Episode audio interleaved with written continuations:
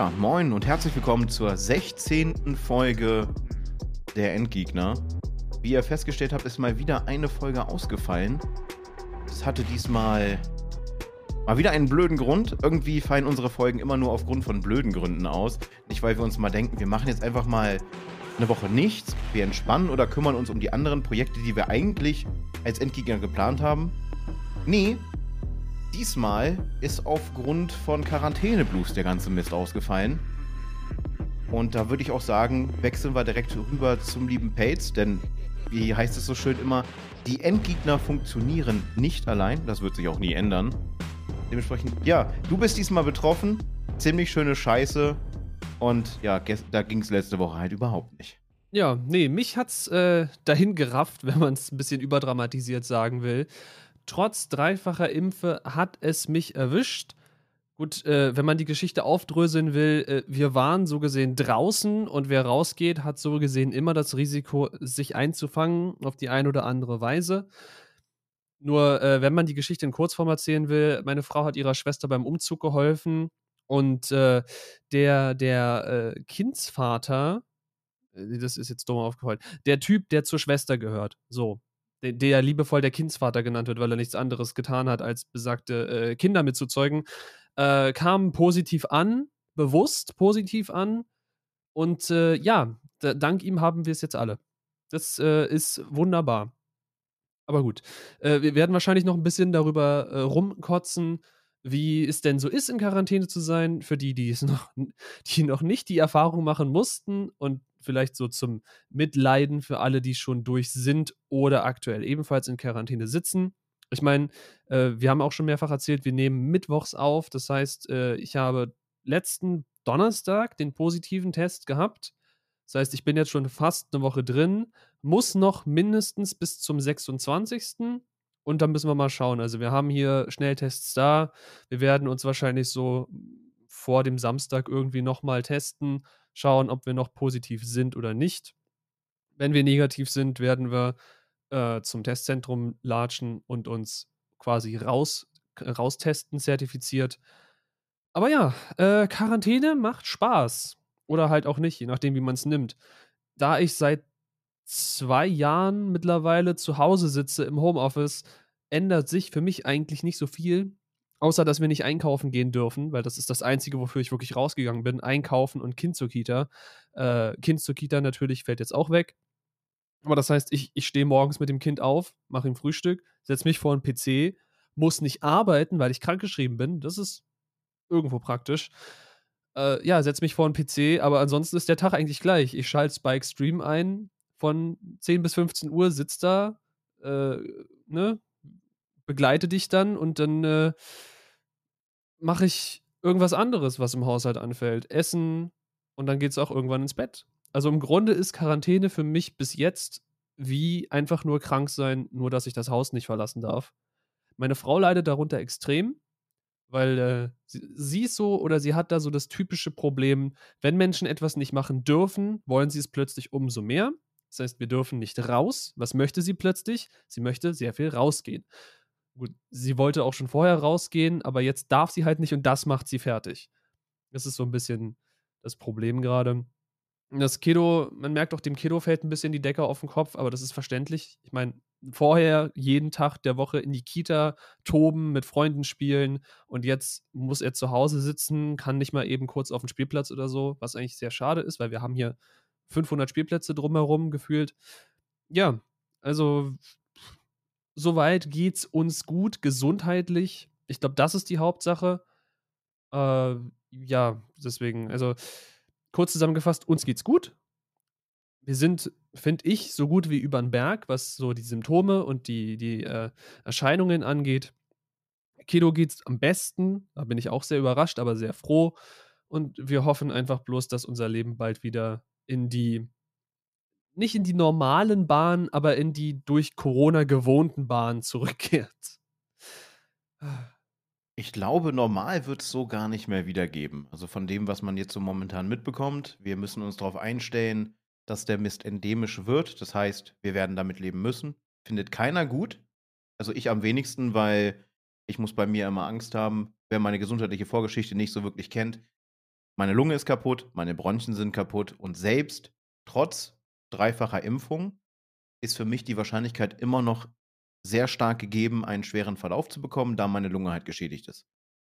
So, endemisch bedeutet halt einfach, die Krankheit ist da, die Krankheit bleibt, die Krankheit geht nicht weg. Sie wird vielleicht saisonal, das ist so momentan die einzige Hoffnung, die man hat, aber sie wird wie die Grippe da bleiben und sich wahrscheinlich weiter verändern, was bedeutet, dass man sich wahrscheinlich einstellen darf, irgendwann vermutlich ein bis zweimal, wie bei der Grippeschutzimpfung oder Masern oder was es da alles gibt, dass man dann halt wirklich mal zum Doc gehen muss, um sich halt wieder mal seinen Schuss abzuholen, sage ich jetzt einfach mal so. so richtig blöd. Ja, also ich ähm, würde wahrscheinlich genauso leiden wie deine Frau. Na, ich bin auch jemand, der eigentlich nicht viel rausgeht. Wenn man mir aber diese Möglichkeit nimmt, weil es ist ja dieses, dieses Wegnehmen der freien Entscheidung, nach draußen zu gehen, das macht so viel bei mir im Kopf aus, als wir diesen, diesen Gefahrenfall hatten, dass wir hätten positiv sein können. Ich bin hier vier Tage am Rad gedreht. Obwohl ich vier Tage getestet habe, ne, und die Tests halt immer negativ waren. Trotzdem, Franzi musste natürlich weiter zur Arbeit, aber ich hab, ich bin hier, ich habe in der Wohnung einen Spießrutenlauf gemacht. Weil das dann gar nicht ging. Ich war froh, dass ich auf dem Balkon konnte. Ja, gut. Nee, also ich nutze es tatsächlich hauptsächlich gerade als Ausrede, PC-Spiele spielen zu können, ohne mich schlecht zu fühlen. Weil das habe ich normalerweise in meinen Alltag nicht untergekriegt, weil du hast, ähm, du hast die Verpflichtungen vom Kind, du hast die Vollzeit, Arbeitszeit, das war dumm formuliert, aber ich glaube, ihr versteht, was ich meine. Und äh, du hast dann eventuell noch Stream-Projekte, du hast den Podcast, du hast, gut, YouTube habe ich eingestampft, äh, aber du hast halt diese ganzen Sachen. Und ich bin gerade irgendwo froh, in Anführungszeichen, dass mir diese Quarantäne und die Krankheit so eine, eine Ausrede, wenn man es so nennen will, gegeben hat, auch einfach mal ein bisschen Zeit mit, mit mir zu verbringen. Verstehst du, was ich meine? Ja, ich kenne das. Auf jeden das, Fall. Das ist gerade irgendwie so ein bisschen, also neben dem ganzen Scheiß, der passiert ist, ist gerade so ein bisschen so, so meine Art, vielleicht damit auch umzugehen. Dass ich sage, okay, stopp, halt, ich cancel jetzt alle anderen Sachen, weil ich habe ja auch alle Streams für die Woche abgesagt oder für den Quarantänezeitraum, allein schon, weil ich halt krankgeschrieben bin und das für dem, vor dem Arbeitgeber, wenn der das sehen würde, wahrscheinlich nicht so die, die geilste Erfahrung wäre. Ich als Arbeitgeber würde mir sagen, so, hm, du kannst nicht vor deinem PC zu Hause arbeiten, aber du kannst vier Stunden streamen. Hm, schwierig. Deswegen, ähm, unter anderem deswegen abgesagt. Was mir aber natürlich dann dementsprechend auch wieder Zeit gibt, mich mit mir selbst zu beschäftigen. Und sei es, dass ich jetzt quasi einfach mal so Spiele von, von meiner Liste, äh, die ich nie gespielt habe, die ich aber besitze, einfach abarbeite. Ich habe jetzt vor zwei, drei Tagen mit Prey angefangen, wo Spike meinte, ist ein super geiles Spiel und auch allgemein die Resonanz sich anhörte, sei ein super geiles Spiel. Deswegen dachte ich mir so, hm, kannst du mal ausprobieren. Noch bin ich nicht warm mit geworden ich weiß nicht genau, was ich falsch mache, aber äh, ich, ich hänge gerade so an einer Stelle und äh, beiße am laufenden Band ins Gras und es ist einfach nur frustrierend. Und äh, ich, ich kann aktuell nicht so frustrierende Sachen gebrauchen. da können wir vielleicht auch gleich noch drauf eingehen, was vor der Aufnahme passiert ist. Aber ja, irgendwie, einerseits ist es schön, dass ich die Zeit dafür jetzt mir nehme, andererseits ist Prey vielleicht nicht die richtige Wahl gewesen. I don't know. Prey kann schon frusten. Also ich finde das Spiel klasse. ähm, alleine auf, auf Basis der Idee, was sie gemacht haben. Mit den, ja, den, den Hauptgegnertyp kann man ja mal eben nennen. Das ist ja in den Trailern auch gezeigt worden, den Mimics. Finde ich, find ich eine faszinierende Idee. Aber man muss sich halt auch verdammt gut in diesem Spiel umschauen, weil die halt einfach auch aus dem Nichts quasi auftauchen können gibt es ein paar interessante Clips bei mir, wo ich dann einfach mal äh, blindlings auf einen Rollstuhl einschlage und dann feststelle, ups, das ist eine Mimik. Naja, man, man, man fängt an, in dem Spiel alles zu verprügeln. Alles. Einfach, da stehen zwei Tassen nebeneinander. Könnte eine Mimik sein. Batz. Genau. Genau so sieht's aus. Ja, äh, wie man denkt, äh, wie man denkt, ja, super. wie man merkt. Wenn du denkst. haben wir unser äh, äh, unsere Aussage beim letzten, vom letzten Mal, beim letzten Mal, vom letzten Mal, das wird sehr wunderbare Wortkreation geben, glaube ich, heute, ähm, wahr gemacht. Wir haben kein festes Thema. Wir haben einfach den Aufnahmeknopf gedrückt und geschaut oder schauen. Ne? Ich, ich wechsle in den Zeiten schon hin und her. wir schauen einfach mal, wohin uns diese Folge bringen wird. Der Aufhänger ist schon mal eigentlich gänzlich schlecht. Ne? Niemand sitzt gerne in Quarantäne, niemand hat gerne Covid. Manche glauben nicht daran, die sind halt Idioten. Aber das haben wir beim letzten Mal schon geklärt in der, in der Ausgabe Menschen sind Schmutz. Wahrscheinlich zieht das sich doch als roter Faden ein bisschen mit durch diese Folge, weil ich habe auch einige Sachen bei mir im Stream-Chat gehabt, wo ich mir nur gedacht habe, oh mein Gott, äh, da können wir gleich auch nochmal eingehen. Ich werde mit Absicht keine Namen nennen. Äh, wahrscheinlich werden sich die wird sich die betroffene Person trotzdem angesprochen fühlen. Das ist mir aber in diesem Moment einfach egal, weil diese Situation und diese Aktion einfach nur dumm war. Ich weiß nicht, ob du das an dem Tag mitbekommen hast oder ob du halt dich durch Prey gecreated hast. Das weiß ich gerade. Ich weiß gerade nicht genau, worauf du hinaus willst. Mein Problem ist bloß, wenn wir über Streamchats reden, äh, da ich ja nun mal bei dir Mod bin und aktuell wegen dieser ganzen Situation auch so ein bisschen schärfer geschaltet bin als sonst. Also wer mich so kennt und weiß, wie ich mich so in Twitch-Chats verhalte, ich bin normalerweise eher so der sehr liebe Typ. Ich habe auch das Gefühl, dass die meisten mich als lieb empfinden und auch mögen. Und dann hast du so das also Gefühl, dass du so zwei Arten von Twitch-Mods.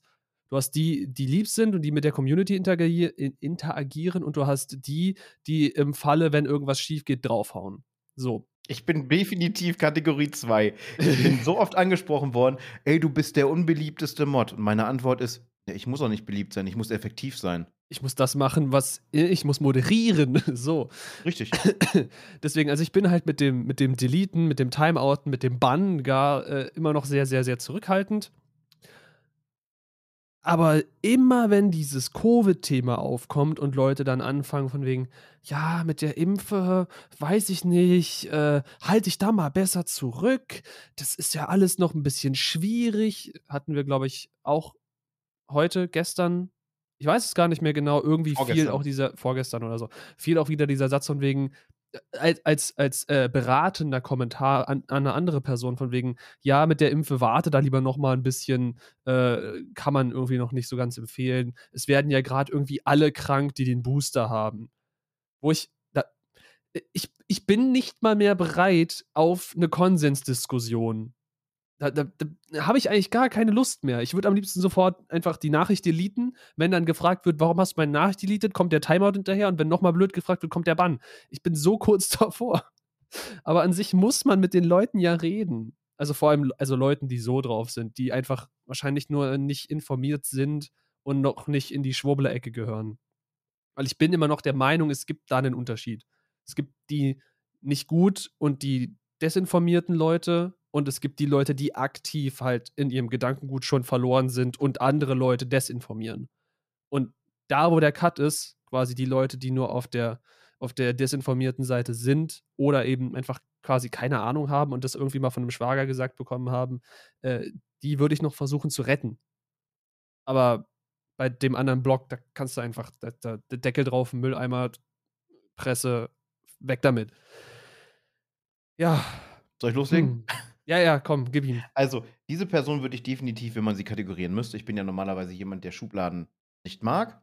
Wir arbeiten jetzt trotzdem mal mit einer, weil wir haben nur die, die Option jetzt Schwurbler oder unwissend. Diese Person würde ich als unwissend einstufen. Äh, vielleicht auch ein bisschen ignorant und naiv. Folgende Situation. Besagte Person ist ebenfalls positiv. Symptomfrei oder annähernd symptomfrei. Ach, ja, okay, ich erinnere mich an die Situation, ja. Und nach einer Woche kann man ja zum Gesundheitsamt gehen. Eigentlich sollte man sich vorher dort melden und anmelden, damit die Bescheid wissen. Na, weil sie müssen ja besondere Schutzmaßnahmen treffen, weil diese Person ist positiv. Das heißt, Ganzkörperkondom ist in vielen Fällen halt das Ding, ne? Mit Schutzbrille und Maske und allem drum und dran, damit man ja keine Körperflüssigkeiten abbekommt. Besagte Person hat ein Testzentrum vom Gesundheitsamt in seiner Nähe. Hat sich aber gedacht, hey, ich war jetzt eine Woche nicht draußen. Ich bin immer noch positiv, aber ich würde mal gerne schauen, ob das noch wirklich so schlimm ist oder ob ich die Quarantäne vielleicht vorzeitig verlassen darf. Ich gehe jetzt mal zum Testzentrum. Aber ich gehe natürlich nicht zu dem Testzentrum bei mir um die Ecke, sondern ich gehe in das Testzentrum im Nachbarort, damit ich einfach mal ein, zwei Stunden länger draußen bin. und hat überhaupt nicht verstanden, dass das absolut keine gute Idee war.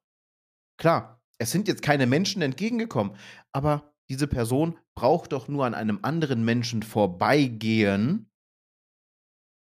Und dann kommt vielleicht, weil es im ländlichen ist, ein Hallo oder ein Moin. Beide haben keine Maske auf.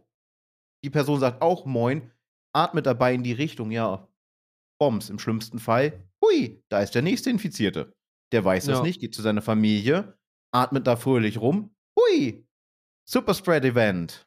Das Toll. ist halt das Ding.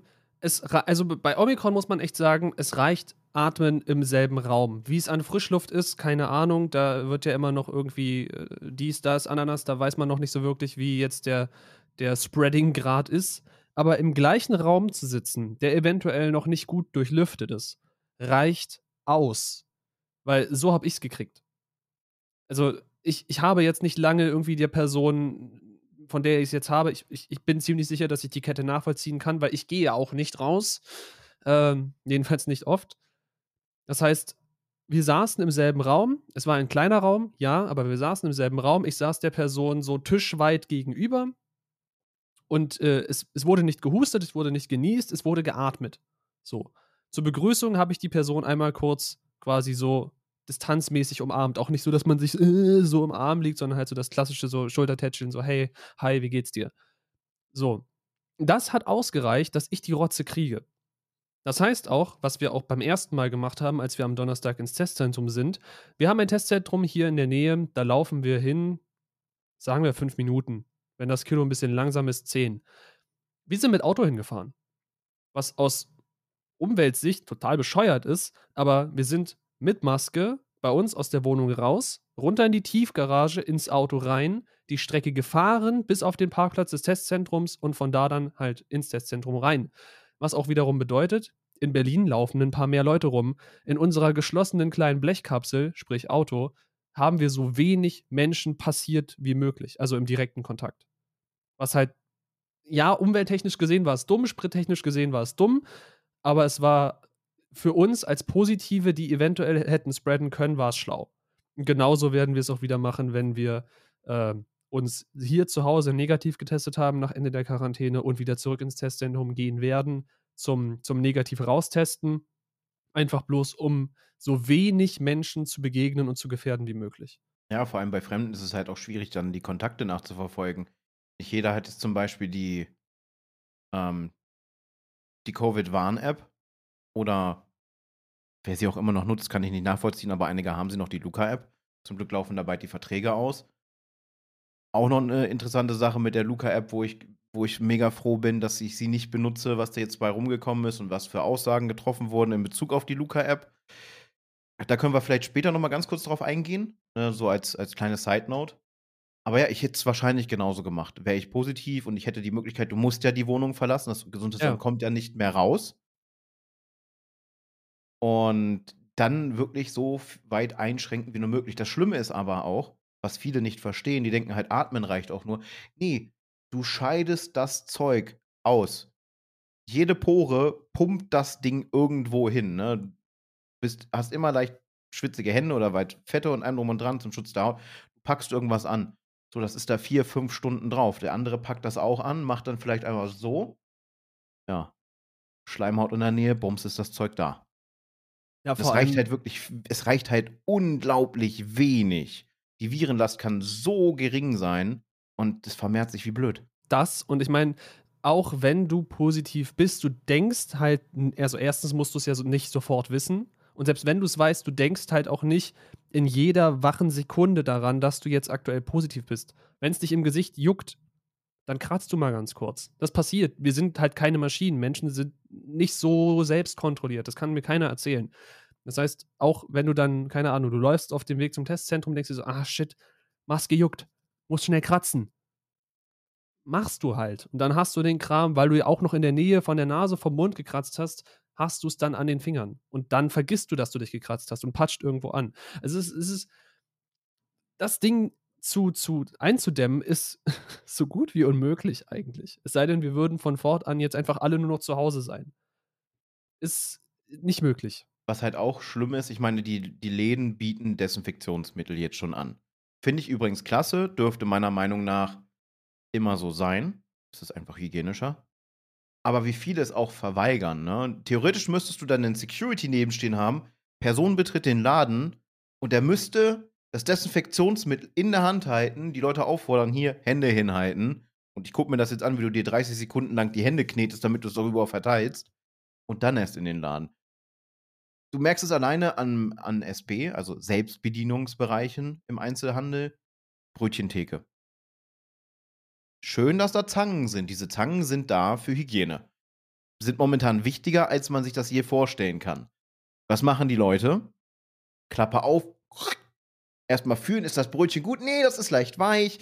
Äh, packen wir das mal zur Seite, nehmen wir die drei da drunter, wühlen erstmal schön in der, in der Auslage rum und schnappen sich dann die Brötchen. So, jetzt bist du positiv, weißt es nicht.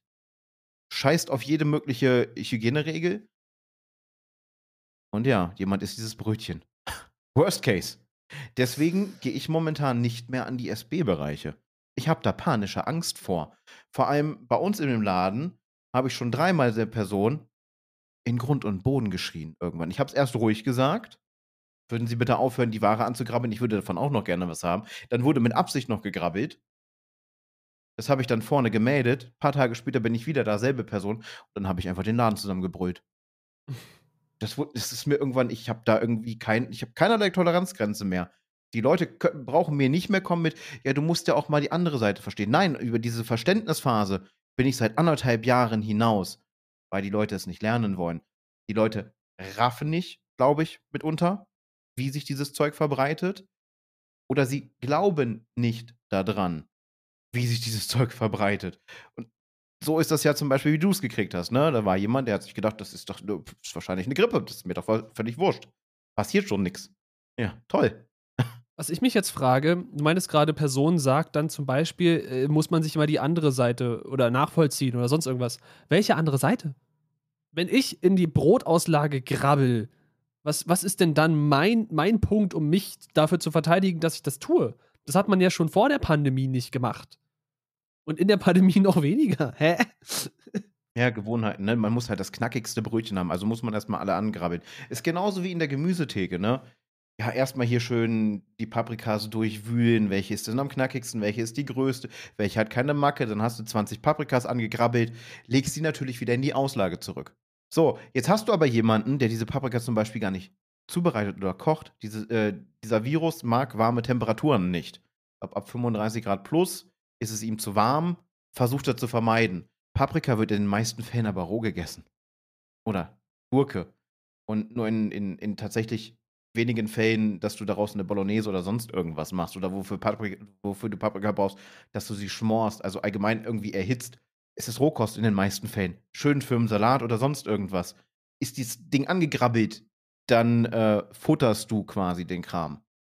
Ende. Für mich gibt es da auch definitiv keine andere Seite. Ich kann nicht verstehen, dass Leute immer noch kommen, ja, aber du musst dir meine Argumente auch nicht an. Deine Argumente sind Müll. Deine Argumente sind widerlegt, alle, und die sind einfach Müll. Du hörst auf Menschen, die keine Ahnung von der ganzen Materie haben, denen es einfach nur um Kohle geht und um dagegen zu sein. Um dagegen zu sein, dem dagegen willen um eine große Verschwörung zu sehen. Bestes Beispiel mit der aktuellen Situation, das haben wir von einer lieben Streamerin, diesen Kommentar, den hatte sie auf Twitter geteilt mit, es reicht den Leuten jetzt nicht mehr aus, gegen die Covid-Maßnahmen zu hetzen, sondern es kommt jetzt wieder dieser New World-Scheiß um die Ecke. Diese New Order und all so ein Kram. Es mischt sich jetzt alles. Ich krieg die Krise momentan. Ich schaue auf Twitter und ich habe eigentlich, ich habe eigentlich einen sehr, sehr ruhigen Twitter-Account. Ich habe keine Stressbubble oder sonst irgendwas. Ich habe so eine kleine Comfy-Bubble, ist auch nicht immer gut. Aber ich lese dann halt, wenn Leute online gehen und das teilen die dann untereinander, sehe ein bisschen was Politisches, aber mehr so die seichten Sachen. Aber es wird immer mehr, dass ich diese Schwurblerkacke da drin habe, weil sich Leute darüber aufregen, dass die damit belagert werden. Ich, ich will das einfach nicht mehr. Schwurbler, haltet die Klappe. Ende. Hattest du diesen, ich, den hatte ich ja diesen Tweet ge, geteilt mit dieser Bäckerei, die auf ihre Backstücke ihre politischen Botschaften draufgepackt hat? Also so ja. lost, so, so lost kann man doch gar nicht sein. Ist so. Ja, sowas wie, wie Danke Avocadolf und hast du nicht gesehen. Ich, ich ja. habe die, hab die Sachen da gelesen, wir, wir, wir danken Attila Hildmann, weil wegen er die Wahrheit erzählt. Äh, ich weiß nicht, wo dieser Typ falsch abgebogen ist. Am Veganismus kann es nicht liegen. So schädlich ist der fürs Hirn nicht. also, ich will jetzt keine Veganer blamen, ne? Sondern ich blame diesen Dude. Veganismus kann das nicht anrichten, was bei ihm im Schädel falsch gelaufen ist. Ich weiß nicht, ob es die Medienpräsenz ist. Er ist ja mal ein sehr bekannter Koch gewesen oder ist, hat auch Bücher geschrieben äh, über das vegane Ernähren und allem drum und dran, aber der ist irgendwo komplett, komplett falsch abgebogen und sitzt so stark in diesem Sumpf drinne, dass er in die Türkei geflüchtet ist und sich darüber beschwert, wie es hier in Deutschland abgeht. Aber seine Anhänger und so weiter und so fort, oh gosh. Also, wenn irgendjemand von diesen Leuten diesen Podcast hört, kommentiert nicht, lasst es einfach. Ihr seid hier definitiv in der falschen Bubble und bleibt aus unseren Streams fern. Ihr seid so schnell gebannt, da könnt ihr gar nicht gucken. Und wenn ihr dann kommt mit, ja, aber freie Meinungsäußerung, nein, Hausrecht. Ja, also da kann man auch wieder auf dieses Ding eingehen, was manche Leute auch immer noch nicht verstehen. Ich sehe schon, es wird heute wieder eine, eine Hate- und äh, Explicit-Folge. Aber hey, wenn euch der Beat vom letzten, vom letzten Mal gefallen hat, dann könnt ihr euch wahrscheinlich freuen. Der, der dürfte dann auch hier gelaufen sein am Anfang. Äh, falls ihr es noch nicht gemerkt habt, das ist der Beat für die Explicit-Folgen. Also einerseits sind die Explicit-Folgen natürlich markiert, aber andererseits haben wir uns dafür entschieden, so einen düstereren Beat zu nehmen, wenn wir so ein bisschen ranten und uns über Menschen aufregen. No, Nochmal so zur Klarstellung. Äh, ja, nee, aber klar, Hausrecht. Also äh, in dem Stream eines Streamers gilt die Regelung des Streamers und natürlich die Regeln der Plattform, klar, an die sich ein Streamer auch standardmäßig zu halten hat. Aber wenn ich sage, es darf in meinem Stream nicht über rosa Einhornpupse geredet werden, aus Gründen, dann ist das mein Recht, das zu verbieten. Und wenn es dir nicht gefällt, dann gehst du woanders hin. Ich habe nicht die Verpflichtung, mich um jeden einzelnen Zuschauer zu kümmern und ihm Honig ums Maul zu schmieren. Das ist nicht meine Pflicht. Natürlich könnte mir das irgendwie helfen, Reichweite, bla bla bla. Aber wenn ich auf irgendein Thema keinen Bock habe, dann ist es mein Recht, dieses Thema im Keim zu ersticken. Es sei denn, ich verstoße damit natürlich irgendwie gegen irgendwelche anderen Auflagen, indem ich da äh, irgendwelche dubiosen Mittel für einsetze. Aber an sich Sachen rauszulöschen, Sachen zu blockieren und ganze Worte und Phrasen zu bannen, ist mein gutes Recht oder das Recht eines Streamers, einer Streamerin. Da könnt ihr so viel diskutieren, wie ihr wollt. Was viele ja auch nicht verstehen, ist, wenn sie ihre, ihre Meinung dann teilanonym in den Chat posten, womit sie überhaupt nicht rechnen, ist, wenn es auf einmal dann nicht nur vom Streamer, sondern halt vom kompletten Chat mega Backfire gibt. Oh ja.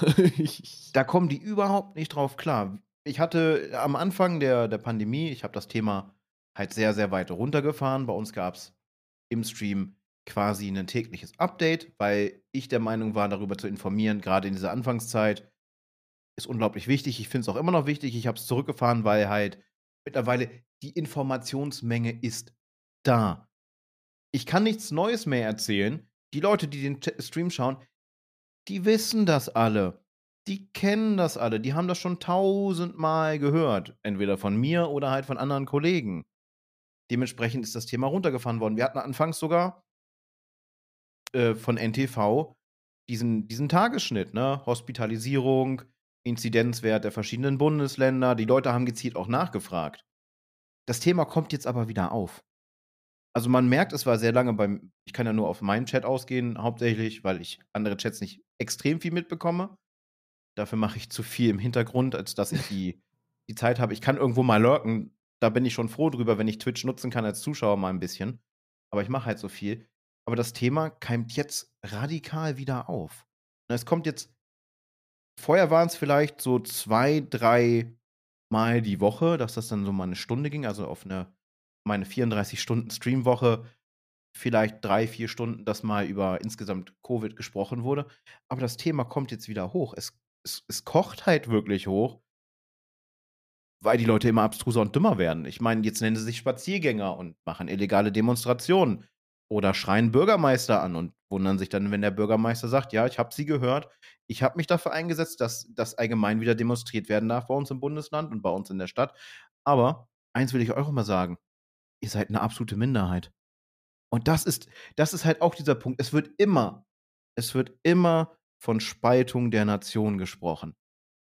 Welche Spaltung? Ihr spaltet euch selber ab. Ihr seid ein kleiner Furz am Rand dieser großen Bubble, die sich Bevölkerung nennt, und brecht euch dort selber weg. Und ihr redet von Spaltung, weil irgendwie ihr dieses, dieses Gleichgewicht falsch anzeigt. Mir fällt dieser Fachbegriff gerade nicht ein. Ich weiß, welchen du meinst, aber ich weiß auch nicht gerade, wie er heißt. Meine Idee war, wenn wir gerade von so Minderheitenbubbles reden, können wir die nicht einfach alle einsammeln, auf Malle droppen und dann machen wir eine große Mauer um Malle drumrum und dann ist das einfach deren Freistaat und die können da machen, was sie wollen. Sie dürfen es halt nur nicht verlassen?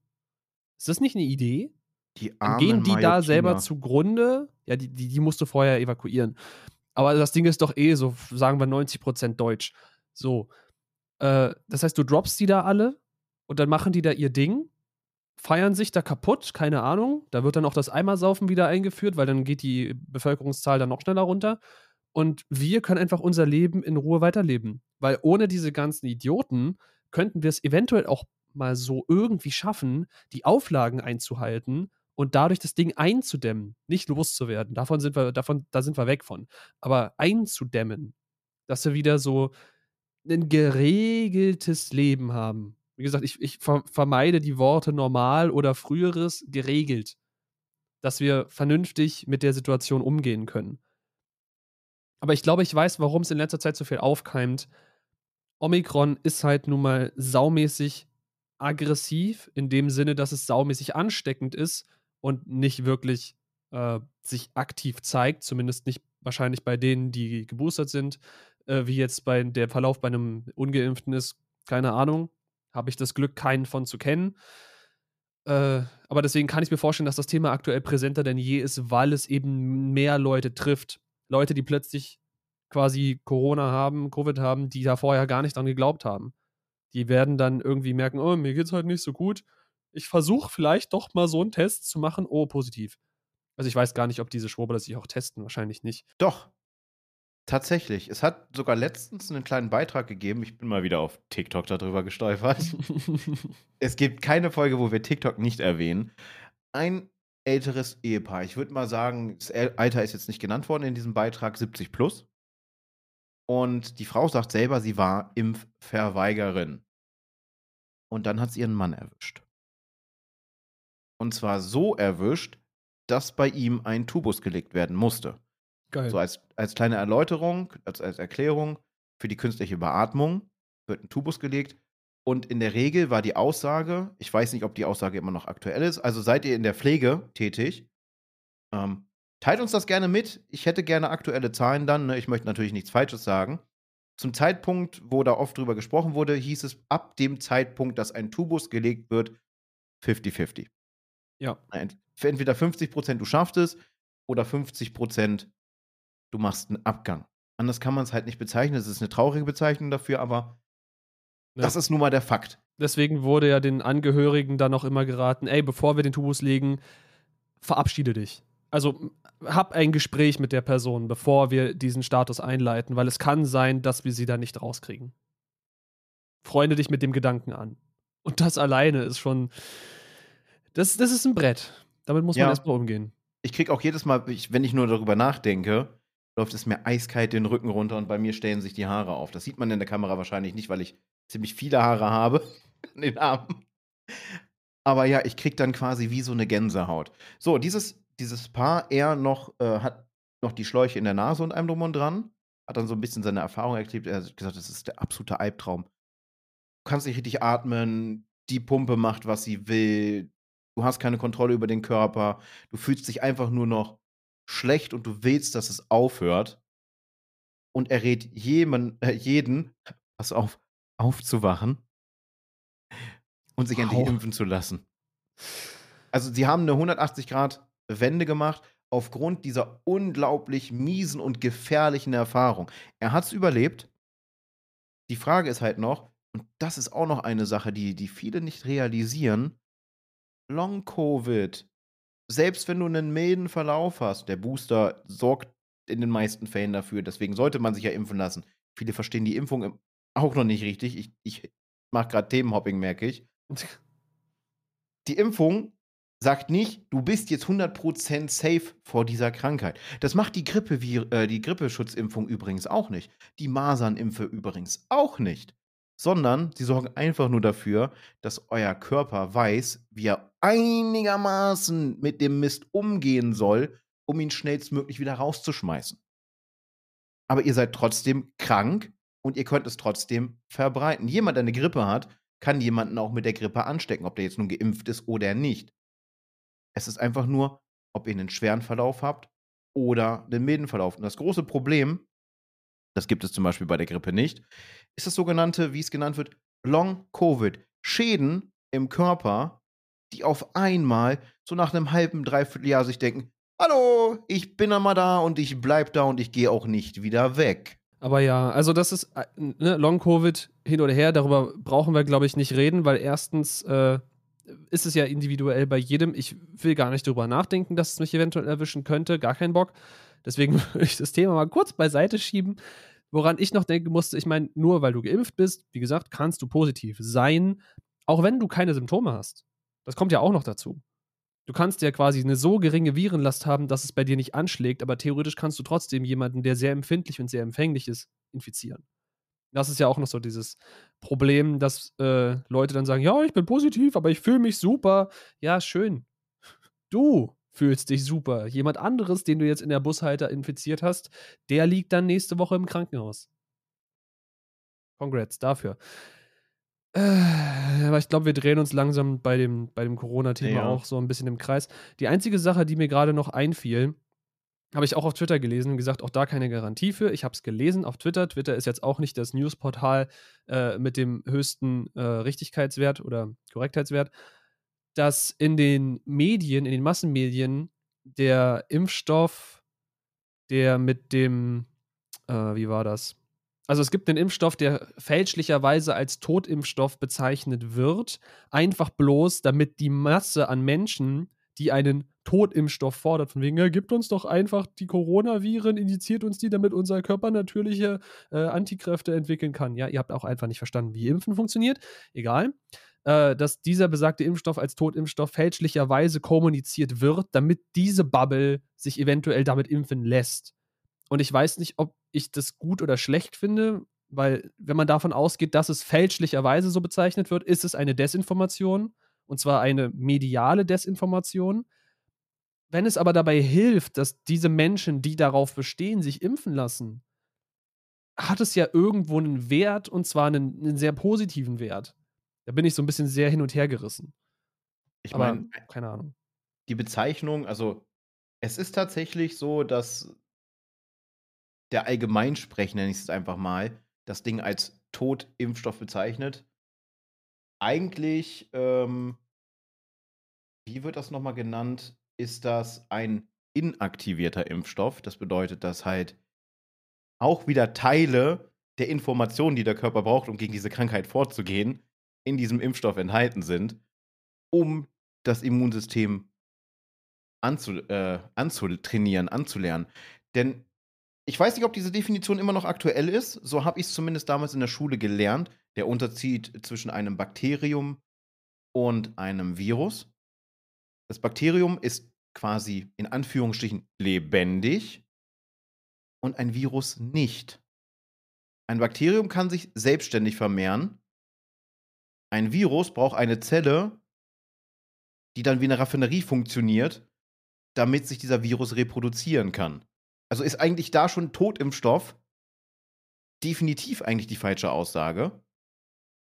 Sondern einfach nur, es ist quasi wenn man davon ausgeht, würde man das sehen wie ein Computervirus. Dieser Virus ist in so einer Quarantäne-Bubble, er kann, er kann dort nichts machen und das Immunsystem kann drin rumpieken und kann herausfinden, aha, da ist die Schwachstelle, da kann ich was gegen machen. Und beide gehen auf Spike-Protein. Ja, das ist halt das Ding. Aber egal. Corona-Thema, glaube ich, schieben wir beiseite. Ja. Wenn ich, noch, wenn ich noch kurz ein bisschen haten darf, äh, das hat jetzt aber mit der, mit der äh, Vorbereitung vor der Aufnahme zu tun. Äh, ich habe an meinem PC ein bisschen rumoptimiert mit der Hilfe des, des wundervollen und lieben Nito. Wir haben hier äh, bei mir die Wärmeleitpaste erneuert, wir haben hier mehr äh, Lüfter eingebaut und so weiter, damit das Ding unter weniger Temperatur steht. was echt gut geholfen hat. Also Temperatur so im, im äh, Standard-Normalzustand sind wir jetzt, glaube ich, 10 Grad weniger. Alleine dafür, dass wir zwei neue Lüfter reingepackt haben und den Radiator verschoben haben. Das ist schon sehr, sehr cool. Und im, im Lastbetrieb irgendwie bei 5 Grad weniger oder so, keine Ahnung. Das hat aber auch dazu geführt, dass ich alles neu verkabeln musste, weil ich musste den Rechner hier rausholen, neu wieder rein, alle Steckerchen. Und ich habe scheinbar einen Wackelkontakt oder gar einen Defekt auf einem USB-Port auf meinem Brett. So, das Problem ist, ich merke mir nie, welcher das ist.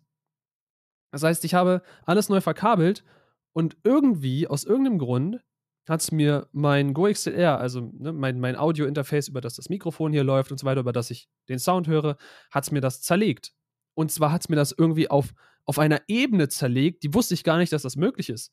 Ich meine, die Software hat komplett verrückt gesponnen, äh, es hat mir die Treiber weggejagt, das Ding dachte plötzlich, es sei sein großer Bruder, weil ich habe das GoXLR Mini, genauso wie Spike, und es dachte plötzlich, es sei äh, das normale GoXLR, das so groß ist, also äh, doppelt so groß wie mein Kopf und äh, irgendwie nochmal 300 Euro mehr kostet, keine Ahnung. Dementsprechend ließ es sich aber auch nicht steuern, weil es dachte ja, hey, ich bin das Große. Warum ist denn ein kleines verbunden? Ach, das kleine ist gar nicht verbunden. Ach, ich gehe jetzt mal komplett kaputt.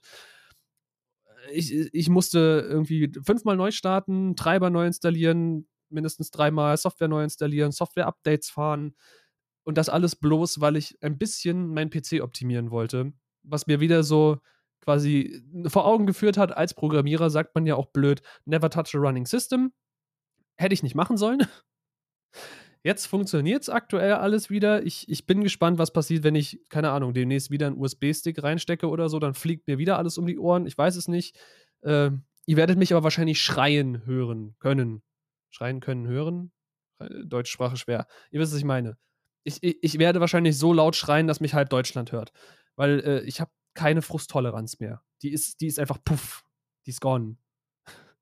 Kann nicht mehr. Nach zwei Jahren ist sie weg, ja. Und dann, ne, dann, dann lief ja dein, dein GoXLR und dann wolltest du halt hier in den, in den Zencast, weil du ja diesmal die Aufnahmeleitung hast quasi. Und dann dachte sich deine Kamera, nö, heute stimmt, nicht. Stimmt. Dann ist mir noch die Kamera weggeflogen, die jetzt zum Glück also wenn ich mich da in der kleinen Kachel richtig sehe, ist sie gut eingestellt, aber die macht halt auch jeden Tag, was sie will.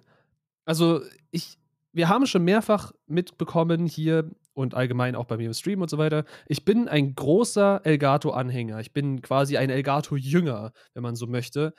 Ich habe das Stream Deck, ich habe deren Lichter, ich habe mir jetzt auch dieses Fußpedal gekauft, wofür ich auch ein bisschen auf Twitter ausgelacht wurde. Aber hey, ist mir egal. Das Ding ist super geil, es macht super viel Spaß. Und ich muss sagen, die Kamera ist ein richtiger Griff ins Klo.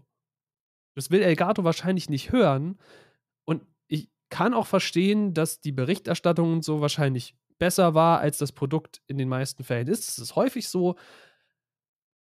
Aber ich kenne jetzt mindestens zwei Leute, die dieses Ding ebenfalls besitzen. Wir reden hier von einem 200-Euro-Gerät, wo es völlig frei dreht. Bei der einen Person ist es quasi, dass es die, äh, die Settings nicht speichern kann, dass es komplett durchdreht. Bei der anderen Person funktioniert das Ding einfach immer nur so jedes dritte Mal, wenn man es ran und absteckt.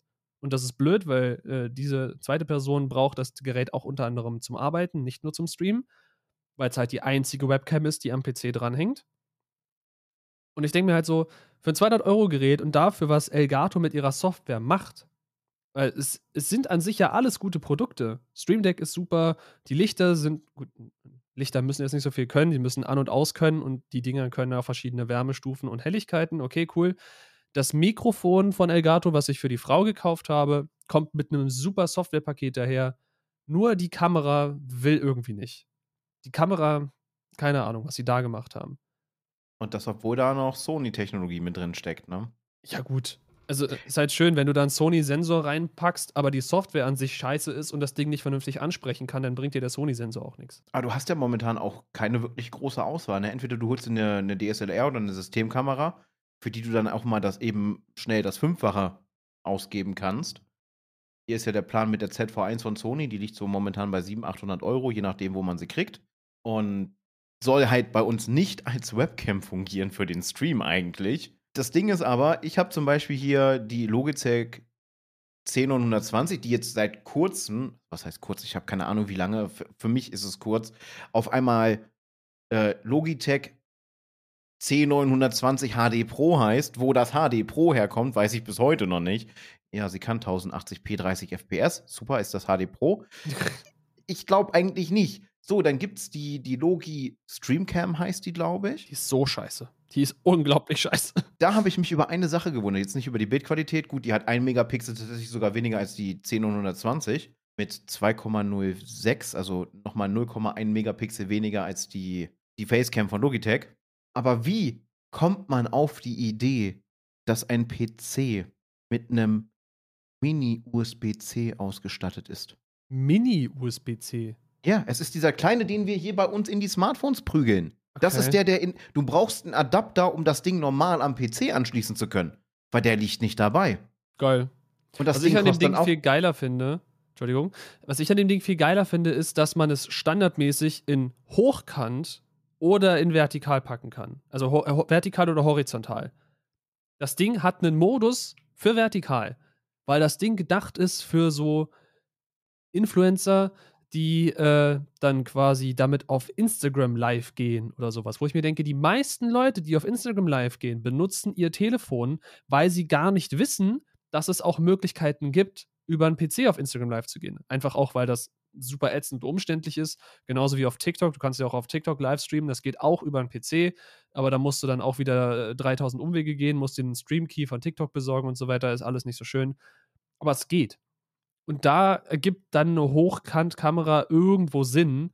Da kann ich aber auch einfach quasi mein Bild, was ich jetzt hier von, von einer horizontalen Kamera habe, einfach äh, cutten und mir dann nach unten irgendwas hinlegen, was halt die meisten PC-Livestreamer, die auf TikTok dann live gehen, auch machen. Aber das habe ich schon von vornherein nicht verstanden. Wenn du eine Webcam bist, dann tu doch nicht so, als seist du ein Smartphone-Bild. Das, ja, allgemein. Bei dieser Kamera wurden viele merkwürdige Entscheidungen getroffen. Ich glaube ja, dass diese Kamera überwiegend entwickelt wurde, um am Smartphone angeschlossen zu werden, gar nicht am PC. Am PC hast du dann halt nochmal, ja, sonst würdest du das Ding nicht mit einem USB-C ausstatten, ne? Aber hat dann das Smartphone genug Leistung, um die Kamera zu betreiben, zu verarbeiten Allein schon von der Strommenge, die das Ding wahrscheinlich nimmt. Weil dann ist doch dein Smartphone wahrscheinlich auch sauschnell einfach alle. Ich denke mal, das verbraucht ein Drittel der Leistung, ne, auf die Zeit. Also du hast ein Und Drittel. man muss sagen, gut, ich habe jetzt hier ein relativ gutes Pro-Modell, aber ich meine, ich habe jetzt hier das iPhone 13 Pro. Davon, selbst die Frontkamera davon, dürfte wahrscheinlich mit so einer doofen Streamcam mithalten können. Weil die, die, die Kameras sind wirklich, wirklich gut. Und wenn ich dann überlege, ich benutze eh mein Smartphone und dann da oben quasi oder irgendwo anders hin noch diese Streamcam hinzusetzen, ist erstens total bescheuert in, in meinen Augen. Und zweitens, ich meine, ich habe doch hier schon eine Kamera verbaut. Sogar mehrere. Warum soll ich mir eine Webcam an mein Smartphone klemmen? Hä? Ja, ich habe doch keine. Mein Problem ist halt mit der Logi, ich muss sie bei jedem Streamstart neu einstellen. Also bei der 10.902. Es ist so unglaublich nervig. Klar, es sind drei Klicks mehr. Ich muss die Suite öffnen, dann muss ich in die Belichtungseinstellungen, muss einmal sagen heller, einmal sagen dunkler, damit ihr das Bild so habt, wie ihr es jetzt gerade sehen könnt, weil normalerweise, ich nutze mal den Vorführeffekt, sieht mein Bild, wenn ich in den, in den Stream gehe oder in den Call, so aus. Oh Gott. So sieht meine Kamera dann aus. So, das, das tat jetzt auch lange genug in den Augen weh. So startet die Kamera bei mir jedes Mal, weil die Software diese Daten halt einfach nicht so übermittelt, wie sie eingestellt ist. Die Setting-Einstellungen sind immer gleich. Ich habe in OBS keine Einstellungen, die das Kamerabild verändern. Ich habe keinen Filter drauf, außer den, den Greenscreen. Klar, der Greenscreen, die, das Chroma Keying beeinflusst auch das Kamerabild, aber da ist alles auf Standard. Das heißt, das Bild kann sich gar nicht verändern. Und trotzdem sehe ich jedes Mal aus, als wäre ich eine Lichtgestalt. Das ist der einzige Vorteil der Facecam und das ist auch das, womit sie aktiv und sehr viel werben. Wenn du das Ding nicht absteckst, also wenn du es konstant an deinem Rechner dran hast und du es nicht weiter äh, in, in der Suite oder so veränderst und du klickst auf Speichern, Zumindest funktioniert es bei mir. Wie gesagt, bei einem anderen Kollegen funktioniert das nicht. Äh, dann ist das Bild immer identisch. Das funktioniert in der Tat. Also wenn ich das Bild jetzt so, wie ich es jetzt hier gerade habe, eingestellt habe und ich gehe dann morgen in OBS rein, aus, keine Ahnung, weil ich Bock drauf habe, dann müsste das Bild exakt gleich aussehen. Vor allem, weil die Lichter, die ich dazu verwende, ja auch jedes Mal den gleichen Wert wiedergeben. Das funktioniert soweit ganz gut, aber das gleiche Ergebnis hätte ich halt auch, wenn ich, gut, ja, eine wesentlich teurere Kamera kaufe, eine Spiegelreflex oder eine, eine Systemkamera, weil die hat ja auch feste Settings. Die stellst du ein und stellst sie dann eben nicht auf automatisch, sondern manuell, stellst die ganzen Settings so ein, dass sie auf dein Setup passen, auf dein Licht und dann hast du immer die gleichen Werte. Und mein Vorteil wäre ja sogar, gut, das ist jetzt dann der geringste Teil im ganzen Preis, aber ich habe ja hier sogar so einen doofen Camlink schon rumliegen. Den habe ich jetzt seit, keine Ahnung, zwei Jahren, drei Jahren, vier Jahren, keine Ahnung, ich weiß gar nicht wie lange, noch nie benutzt, weil äh, keine passende Kamera. Und zu wissen, dass man da bestimmte Kameras nur verwenden kann, weil System und DSLRs halt häufiger mal sagen, ach übrigens, also ich habe eine maximale Runtime von 20 Minuten, danach schalte ich mich ab oder in den, in den Standby-Mode. Oder, ach übrigens, ich werde heiß, wenn ich dauerhaft im Filmmode laufe, weil ich bin ja keine Filmkamera eigentlich, ich bin eine Fotokamera. Dann, äh, ja, dann steht man schnell mal vor dem Problem, dass man die Kamera raussuchen muss, die am besten funktioniert. Und die sind entweder vergriffen oder zu teuer wenn man sich so die Sachen anguckt, die da draußen existieren. Ich bin ja eigentlich immer noch scharf auf die Sony Alpha 5100. Die habe ich auch irgendwo auf Amazon gesehen gehabt, sogar mit, also den, den normalen Body, die Stock Lens und eine extra Linse, die irgendwie, keine Ahnung, ich glaube, das war eine Telezoom oder so. Die war da zu kriegen für 750 Euro, was ein bisschen überpreist ist. Wenn man aber bedenkt, dass, denn extra, dass eine extra Linse dabei ist, könnte man schon wieder argumentieren, dass es eigentlich günstig ist. Und ich war so kurz davor. Also, ich, das war an dem Abend, wo ich mir das äh, Pedal gekauft habe. Das war an einem Frustabend. Äh, ich, ich war so kurz davor, dieses Ding zu holen. Und dann habe ich mir quasi als, als Kompromiss gesagt, okay, dann holst du das Pedal, weil das kostet keine 700 Euro, sondern so gesehen nur in ganz, ganz großen Anführungszeichen nur 90 Euro. Bei mir ist halt die Frage, was mache ich jetzt? Auf Dauer da die, die Settings sich immer verstellen und die Bildqualität immer schlechter wird, werde ich halt einen, einen Cam-Switch machen müssen. Ich kann aber momentan keine 700, 800 Euro investieren. So was hole ich mir denn da? Ich will mir keine zweite 10920 holen, weil ich habe das Gefühl mit jedem Update, weil sie halt die 10922 und die Brio und halt die, die Streamcam pushen wollen, dass das Ding qualitativ mit jedem Update immer schlimmer wird. Ich weiß es nicht was muss ich, was, was soll ich? Die Logi fällt irgendwie weg.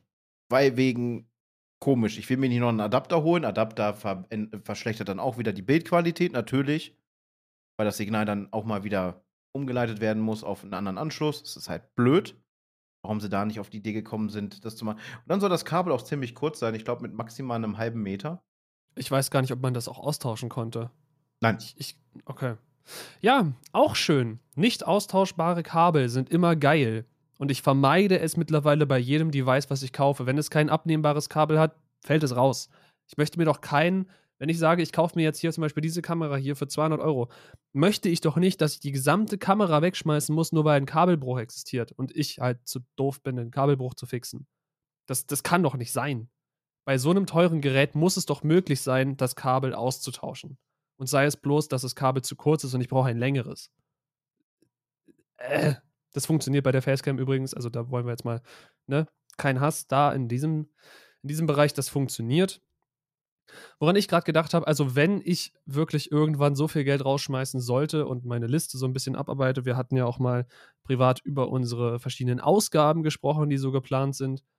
Sollte ich mir so eine Systemkamera oder DSLR oder so holen, dann äh, kann ich dir zumindest gerne, ich weiß nicht, ob sie dir komplett geben würde, aber ich kann sie dir sehr gerne übergangsweise geben, die, die Facecam.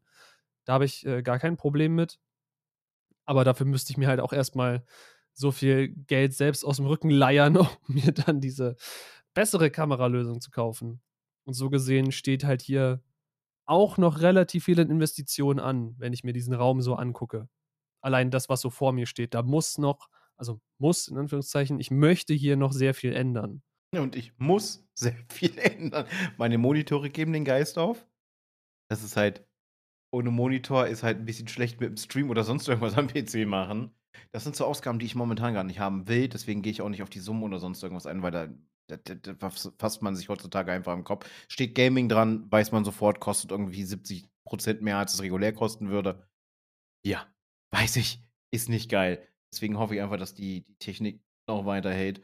Aber ja, ich habe ja auch einiges vor dieses Jahr ne? und wahrscheinlich auch ins nächste Jahr übergehend. Der Kanal kriegt ja ein komplettes Redesign. Das wird auch noch sehr spannend.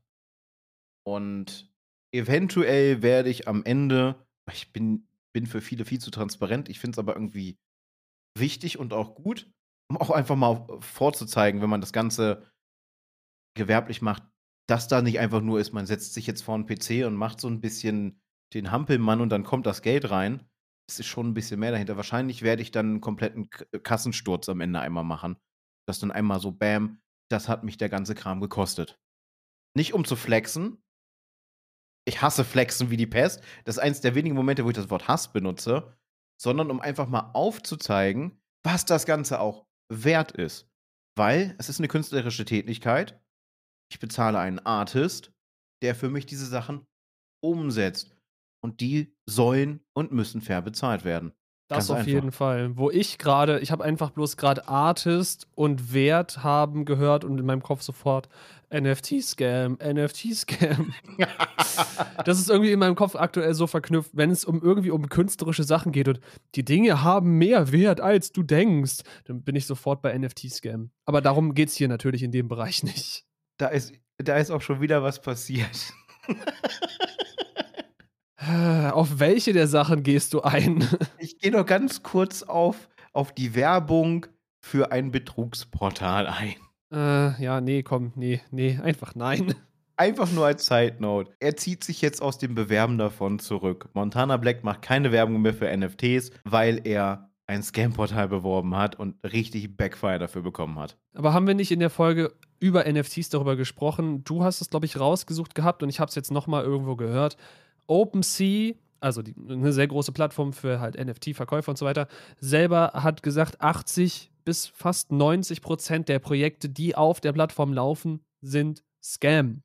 Dementsprechend muss ich mich doch als Content Creator, Influencer, in diesem Fall müsste man Influencer sagen, weil der versucht, andere zu beeinflussen, äh, müsste man sich die Gedanken machen, okay, wenn 80 bis 90 Prozent auf der größten NFT-Plattform Scam sind, dann müsste ich doch fünfmal checken und prüfen, ob das, was ich hier bewerbe, wo ich möchte, dass meine Community Geld bezahlt und sich beteiligt, ob das kein Scam ist. Das ist doch dann meine Verpflichtung, meine Verantwortung als Bewerbender. Aber das vergessen die Leute dann irgendwie scheinbar. Weißt du, was das Backfire halt war? Ja. Es war nicht nur, dass es jetzt irgendwie einen Shitstorm auf Social Media gegeben hat, sondern ein ein Zuschauer von ihm, der fand das Ganze ganz, ganz fishy und hat das Ganze wohl, Angabe ohne Gewähr, ich warte noch auf weitere News auf jeden Fall aus dem Bereich, das wohl der Be äh, Finanzbehörde übergeben. Ah ja, Fall. stimmt, das habe ich auch gehört. Und ich habe mir nur gedacht, oh, bitte lass es das nicht sein, bitte lass es das nicht sein, weil das wäre halt, das ist ein medialer Genickbruch dann.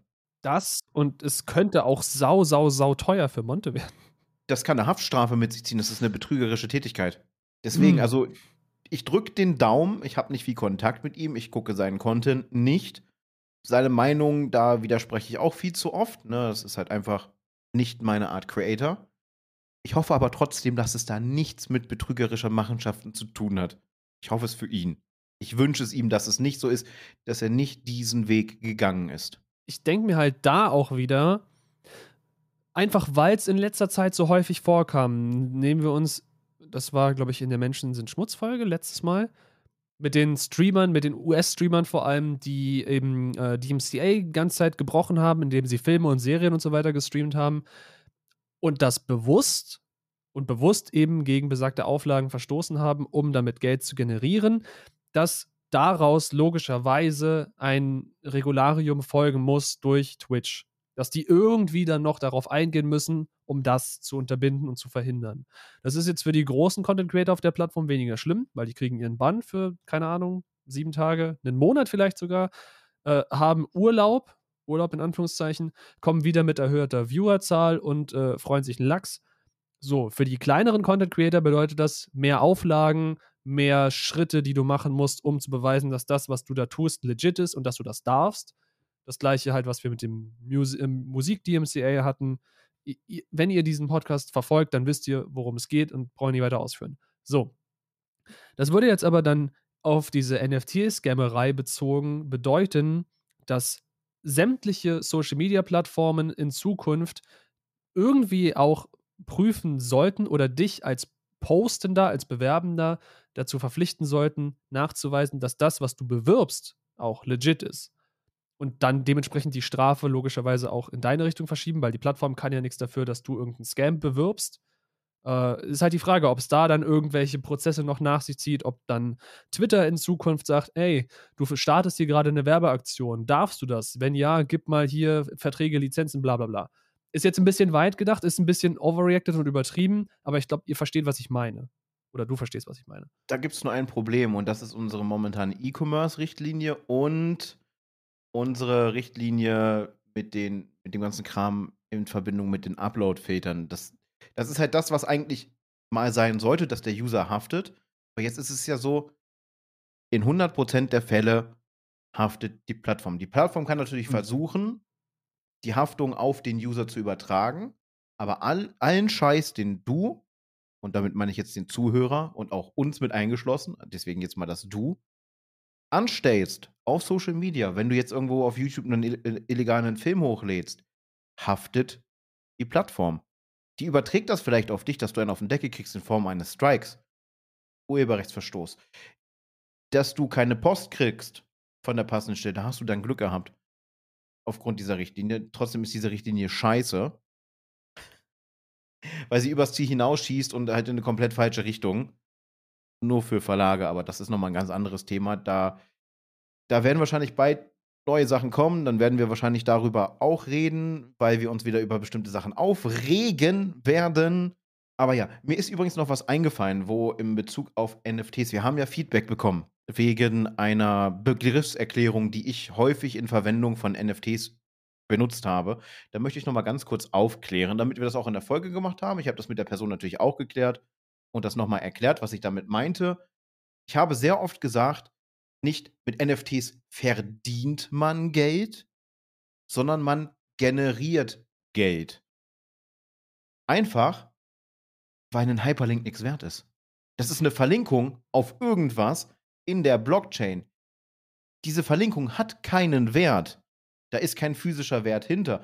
Und durch dieses Schneeballprinzip oder halt dieser, dieser Trading Cycle, steigt dieser Wert einfach aus dem Nichts. Und dieses Nichts an Geld im Bereich der, der Kryptowährungen, da ist einfach nichts, wird dann auf einmal zu etwas innerhalb dieser Währung. Also verdienst du kein Geld damit, sondern du generierst es. Einfach aus der Tatsache, dass du dieses NFT, diesen Hyperlink, einfach im Kreis gehen lässt. Weißt Weil du, was das Schlimmste daran eigentlich ist? Ich habe damit heute mit der, mit der Frau ein Rezo-Video zugeschaut, wo er auch ein bisschen auf NFT-Scams und sowas eingegangen ist. Und äh, er hat es ganz, ganz schön bildlich erklärt. Vielleicht fangen wir so an mit seinem Beispiel. Äh, Rezo, bekannte Persönlichkeit aus dem öffentlichen Leben. Wer ihn noch nicht kennt, hat, glaube ich, eine Menge verschlafen, aber der ist häufig durch die Medien gegangen aufgrund vor allem seines Videos Zerstörung der CDU. Und der blauen Haare. der, der Typ mit den blauen Haaren, genau. Ähm, und er hat heute erklärt, oder diese Video erklärt, NFT-Scams laufen ungefähr so. Du als Scammer, weil wir gehen jetzt einfach mal von der Scam-Seite aus. Du als Scammer erstellst ein NFT, keine Ahnung, Rezos blauer Schuh. So, dann hast du halt ein Bild von so einem Schuh und Rezo sagt, ja, das ist mein NFT, das ist mein Schuh. Äh, und dann erstellt er ganz viele Kopien von seinem Account, ne, die halt alle quasi irgendwelche Fake-Accounts sind, die dann alle Interesse an diesem Schuh bekunden das heißt, du hast ja auch bei so einer NFT-Plattform hast du so Waiting-Lists, da halt Leute, die da drauf schauen, wie bei eBay im Grunde. Ihr könnt euch das Ganze ein bisschen so wie eBay vorstellen. So von wegen, so und so viele Leute beobachten dieses Objekt, so und so viele Leute haben darauf geboten und ähm, dann durch, wird Hype generiert, es wird ein Wert generiert, das was Spike gerade meinte, durch diese Trading Circles und dann kommen ein Haufen echter Leute rein und ballern da so gesehen echtes Geld rein, weil du musst ja erstmal echte Währung in Kryptowährung umsetzen. Das heißt, es wird ein echtes, ein echter Geldwert genommen, der etwas wert ist und der wird dann in diese Kryptowährung umgesetzt und mit dieser Kryptowährung kaufst du dann dein NFT. So. Das heißt, du hast Hype generiert auf ein Objekt, was vorher nichts wert war und für das du auch minimal was bezahlt hast, wenn du überhaupt was dafür bezahlt hast und es nicht von irgendwo sonst geklaut hast von irgendeinem Artist. Das kommt ja auch noch dazu, dass Leute Sachen minden, die ihnen gar nicht gehören, schon von vornherein nicht. So, und dann hast du eben Geldwert umgesetzt. Und was er meinte, was bei diesen ganzen NFT-Scams passiert, dass die Leute es tatsächlich schaffen, das war halt das, wo, glaube ich, wir uns nicht sicher waren, oder ich zumindest unsicher war, dass die da auch wieder mit Echtgeld rausgehen, weil die können dann ihre Kryptocoins einfach wieder in Echtgeld umsetzen. Das heißt, die, die verkaufen oder die kaufen sich dann aus diesem Projekt raus, indem sie einfach ihre Coins wieder in, in echtes Geld umsetzen, in Dollar, Euro, was auch immer, und haben dann quasi durch nichts wirklich Geld generiert. Also da trifft das Wort generieren wirklich zu. Du nimmst ein, ein digitales Gut und verkaufst das durch Hype zu sehr hohen Preisen, nimmst dann deine Gewinne, gehst da raus in Eurowert und bumm, hast du einen Haufen Geld gemacht. so sollen diese NFT-Scams scheinbar ablaufen. Wie gesagt, auf dem Gebiet kein Experte, überhaupt nicht, kann bloß wiedergeben, was mir dieses Video heute erzählt hat. Wollte bloß den Begriff generieren nochmal ein bisschen untermalen. Ich muss husten. Dann einfach einmal muten.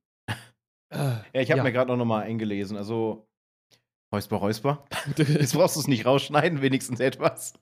Yay. Du kannst, zumindest Ethereum ist wohl, glaube ich, relativ kompliziert, den Token wieder umzuwandeln in, in physisches Geld. Und nicht alle setzen physisches Geld ein oder sagen wir mal echte Währung man kann jetzt sagen, ja, auch Krypto ist echte Währung, nur halt anonymer. Wir sagen jetzt einfach mal, das ist eine digitale Währung, komplett digital, mit einem, alles andere lassen wir außen vor. Mit dem Aufwand von dem Verbrauch von sehr viel CO2 und Rechenlast, sowohl der GPU als der CPU, kannst du auch so ein, so ein Hash-Token halt aus dem Nichts berechnen lassen. Ne? Du investierst natürlich auch was, das ist Energie, aber ja, so wird dann quasi aus nichts etwas gemacht im, auf Basis von ganz, ganz laienhaft gesagt, dieses Tool, was dafür benutzt wird, rattert irgendwelche Zahlenkombinationen und Berechnungen vor sich hin, bis dann so ein Schnipselchen von einem Token entsteht. Dieser hat dann auf einmal Wert X, weil ein Token bei Ethereum war, glaube ich, was hatte ich vorhin gesehen? On the fly mal nachschauen. Ethereum Token hat momentan einen Wert. Na, komm, gib schon her. Wird mir jetzt natürlich nicht wieder angezeigt. Da, der aktuelle Wert eines ETH ist 2649 Dollar und 61 Cent. Süß. Das höchste war 4891 Dollar das ist halt schon mal eine ordentliche Summe, ne? Hast du zwei ja, Tokens. Natürlich. Aber wenn man bedenkt, unter was für Summen oder mit was für Summen NFTs getradet werden, kannst du nur von einer Gelddruckmaschine reden. Das sind, wenn einer mal sagt, ja, ich habe mir mal eben ein NFT gekauft, ja, was hast du bezahlt? Ah, so, so 20 Ethereum-Tokens, das ist halt noch nicht, nicht viel. Du rechnest dir das um und du hast dann 50, 60, 70.000 US-Dollar auf einmal das ist nicht viel. Und das, das Geld ist dann einfach aus dem Nichts entstanden in, in vielen Fällen oder weil du dir einfach einen Token gekauft hast. Dann hast du natürlich Geld reingebuttert. Das ist halt das Ding. Und das ist halt das Ding, was bei diesen NFT-Scams so das Problem ist. Die meisten Leute, die von einem Influencer dafür überredet werden, in irgendwelche NFT-Projekte reinzubezahlen, nicht jeder von denen ist ein Miner. Kannst mir nicht erzählen. Also so ein, Nein, so ein Influencer nicht. hat ja eine extrem große Reichweite. Wenn wir von einem Monte reden oder von einem Unge oder so, die haben halt wirklich eine Reichweite und nicht jeder von denen meint. Das heißt, Leute, die aus dieser Bubble angesprochen werden, sich denken, ach, ich mag den Creator, ich unterstütze den so ein bisschen und ich finde das Bild auch cool. Äh, hier das, das, Bild von Unge, was ich glaube ich gesehen hatte, das sah nett aus. Ja, okay, cool. Äh, 20.000 Dollar oder so würde ich deswegen dafür trotzdem nicht bezahlen.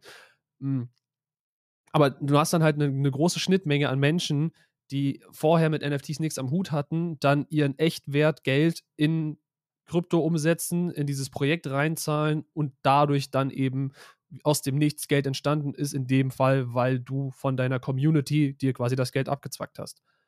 In dem Rezo-Video übrigens auch interessanter Move, weil in Deutschland haben wir es aktuell ja so, dass wenn gescammt wird, hast du eine Scammer-Bande und du hast einen Influencer, wo sie halt schlau genug waren, sich den Influencer zu angeln, um auf seine Bubble dann äh, quasi zu schießen, um da Geld draus zu generieren. In Amerika ist es so, die Influencer scammen selber. Zumindest sie sparen sich den Circle. Sie sparen sich den Circle, ja. Sie haben halt, äh, da gibt es auch Stream-Ausschnitte von so einem großen YouTuber aus, aus Amerika. Namen habe ich schon wieder vergessen. Wie gesagt, wir können in den, in den ähm, Beschreibung, im Beschreibungstext mal wahrscheinlich das Rezo-Video verlinken und auf YouTube vielleicht sogar über das, das i-Dingenswomens. Da können wir Fall. das Video mal verlinken. Es ist wirklich interessant. Und in dem Stream beschäftigt sich besagter YouTuber dann mit der ganzen Erstellung von einem Coin, weil das scheint auch relativ einfach zu sein, allein so eine Kryptowährung aus dem Boden zu stampfen. Es bringt dir halt nur nichts, wenn niemand reinzahlt logischerweise. Wenn du aber eine Community hinter dir hast, die dann sagt, hey, ja, das klingt cool und die Anwendungszelle und ja, geil, will ich mich beteiligen, ich möchte bei der Entstehung von so einem Coin dabei sein und der dann einfach beschließt, dass er quasi seine Community dazu bringt, diesen Coin reinzubezahlen und sich dann selbst aus dem Projekt rauszieht, aber halt mit dem Geld rauszieht und dann der Coin so gesehen nichts mehr wert ist und man nichts damit machen kann, dann ist das der ultimative Scam. Das ist so richtig Richtig übel. Ich erstelle dann einfach mal meine eigene Kryptowährung, ziehe mich dann raus und lasse mir die Kohle äh, auszahlen und zeige der Community quasi damit den dicken Mittelfinger. Und die feiern es im schlimmsten Fall auch noch. Ja, SWA Coin wann? genau, SWA Coin wann. Ja, ich frage das mal über Firebot. da kann man ja eigene Währung erstellen, die ist dann im Stream, die hat dann halt einen Echtwert und da fliegt fast meine Dampfe vom Tisch. Vor Schreck. Oh, nee, aber ja. und, und, sowas entsteht nur, um, um halt nochmal was klarzustellen. Ja, wir beschäftigen uns so ein bisschen damit, weil uns dieses Thema, also es ist so abstrus. Und es ist so abstrus, dass Leute damit so viel Gewinn machen, weil sich Leute, und wir haben so eine Schnittmenge dann zum Anfang wieder, nicht informieren oder halt auf die falschen Leute hören. Das zieht sich auch irgendwie durch die Folge jetzt durch. Ja, das ist so das Problem. Hatten wir eigentlich, wir hatten vor der Aufnahme gesagt, wir haben drei Aufregerthemen. Mittlerweile sind wir über sehr viele Sachen hinweg, die, die wir eigentlich gar nicht auf dem Schirm hatten, aber wir hatten meine Corona-Infektion, wir hatten meine kaputte Soft- und Hardware und wir hatten noch irgendwas. Aber ich habe wieder vergessen, was das dritte war. Ich überlege gerade auch. Ich überlege eigentlich schon die ganze Zeit. Wir hätten es mal aufschreiben sollen. Äh, wir sind super gut vorbereitet. Wir haben halt einfach diesen Aufnahmeknopf gedrückt. Hatten wir versprochen auch. Irgendwie kommen wir damit auch besser klar, weil wir einfach frei rausreden können. Wir sind nicht irgendwie in einer Restriktion, dass wir jetzt einen festen Themenblock haben, den am besten noch getimed haben. Ja, vor allem, weil wir, wenn wir uns auf Themen vorbereiten, wir ja wirklich eine Liste meist schreiben mit Punkten, die wir erwähnen wollen. Zu diesen Punkten gibt es dann auch so äh, Notes, Sachen, die erwähnt werden müssen.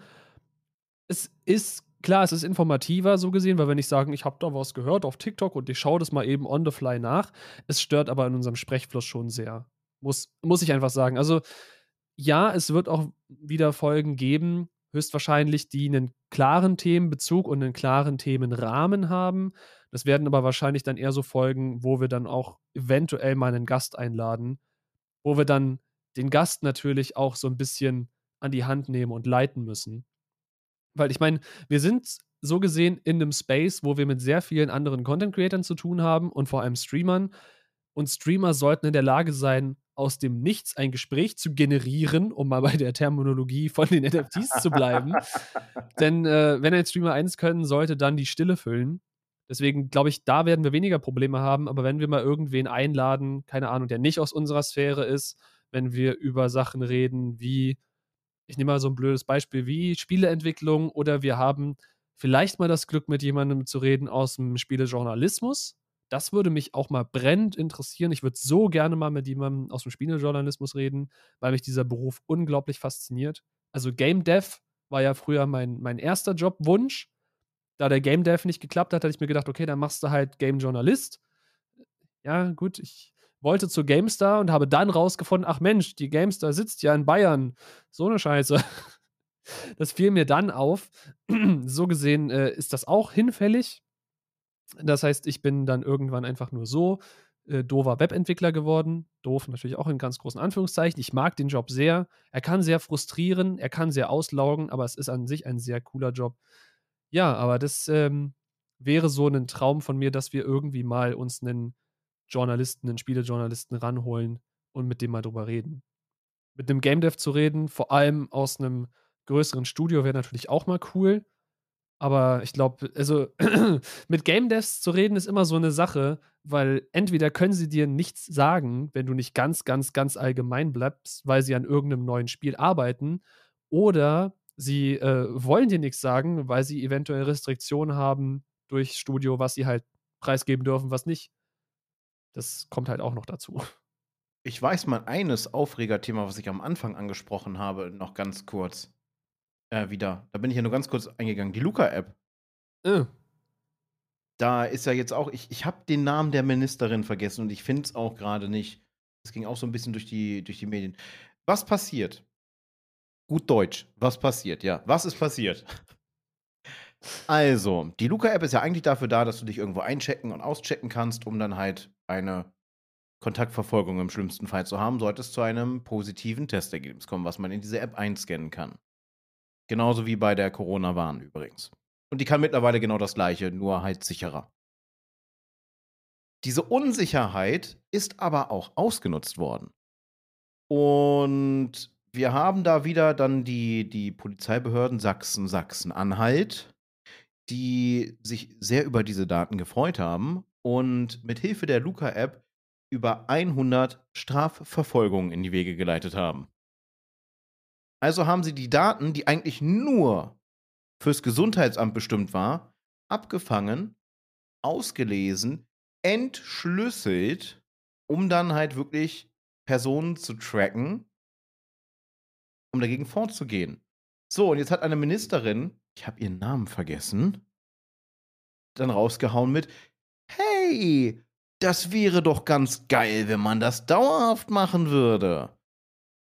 Ja, super jeder steht total auf Überwachung. Ja, was, was wollt ihr denn jetzt machen? Verpflichtend, dass die Luca-App auf jedem deutschen Smartphone installiert werden muss? Selbst, glaube ich, der Entwickler oder der Mitentwickler Smudo von Thunder 4 wird darüber nicht sehr happy sein. Smudo hängt in dem Projekt mit drin? Das ist die App von Smudo, ja. Das ist die Luca-App. Okay, hätte ich nicht gedacht. Aber ich meine, so eine Idee dürfte ja an keinem deutschen Datenschützer vorbeigehen da, da, da brennt, da, da, zünden die eher irgendwie, keine Ahnung, da zünden die die Ministerin an. Datenschützer, so wie ich sie bis jetzt erlebt habe, sind sehr radikal. Ich meine, die News ist schon ein bisschen älter, aber die Überschrift ist überall gleich. Polizei nutzt illegal Daten aus Luca-App.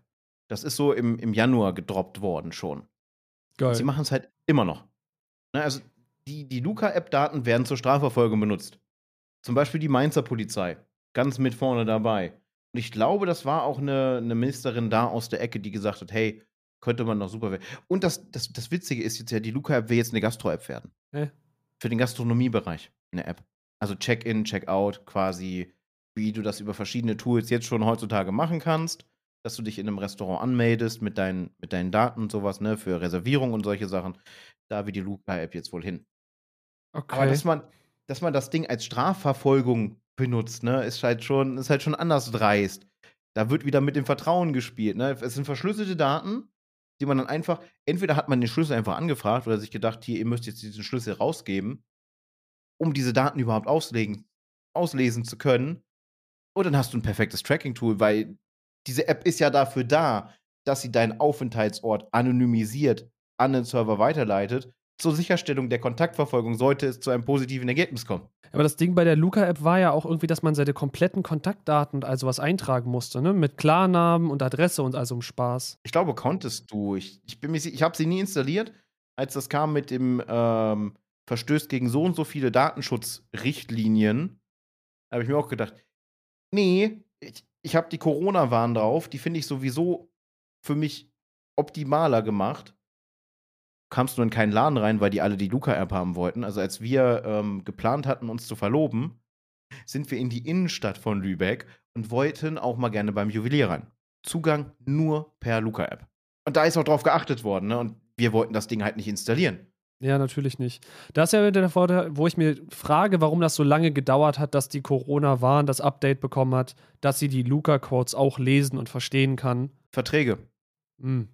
Die Verträge mit der Luca-App laufen jetzt in, in Kürze aus. Und somit hat man schon mit der Corona-Warn vorgelegt und halt alle Features quasi jetzt auch übernommen und auch besser umgesetzt. Obwohl ich eins sagen muss, der QR-Code-Scanner der Corona-Warn-App ist scheiße. Ich meine, die Läden drucken die, die QR-Codes schon in DIN A4 größer aus und du musst dein Smartphone dann so halten, damit dieser QR-Code eingelesen wird. Okay. Und dann musst du auch noch einen speziellen Winkel haben, sonst wird er einfach nicht erkannt. Okay. War bei mir nicht so, aber okay. Ja, wir haben es gemerkt bei dem einen Laden, wo wir einkaufen wollten. Und dann auch bei, dem, bei der anderen Filiale davon. Schön großes Schild für die Corona-Warn, ne? Und dann sagst du da zig Leute im, im Abstand voneinander. Scan das Ding jetzt endlich ein. Auch geil, dann erschaffst du erstmal so einen Hotspot, wo sich Leute wieder stapeln, weil sie versuchen einzuscannen. oh, es ist furchtbar. Was auch furchtbar ist, merke ich, dass meine Stimme leidet. Ich weiß nicht, ob du es hörst, aber ich habe hier so ein, weiß nicht, ich habe es irgendwie so ein bisschen im Hals sitzen.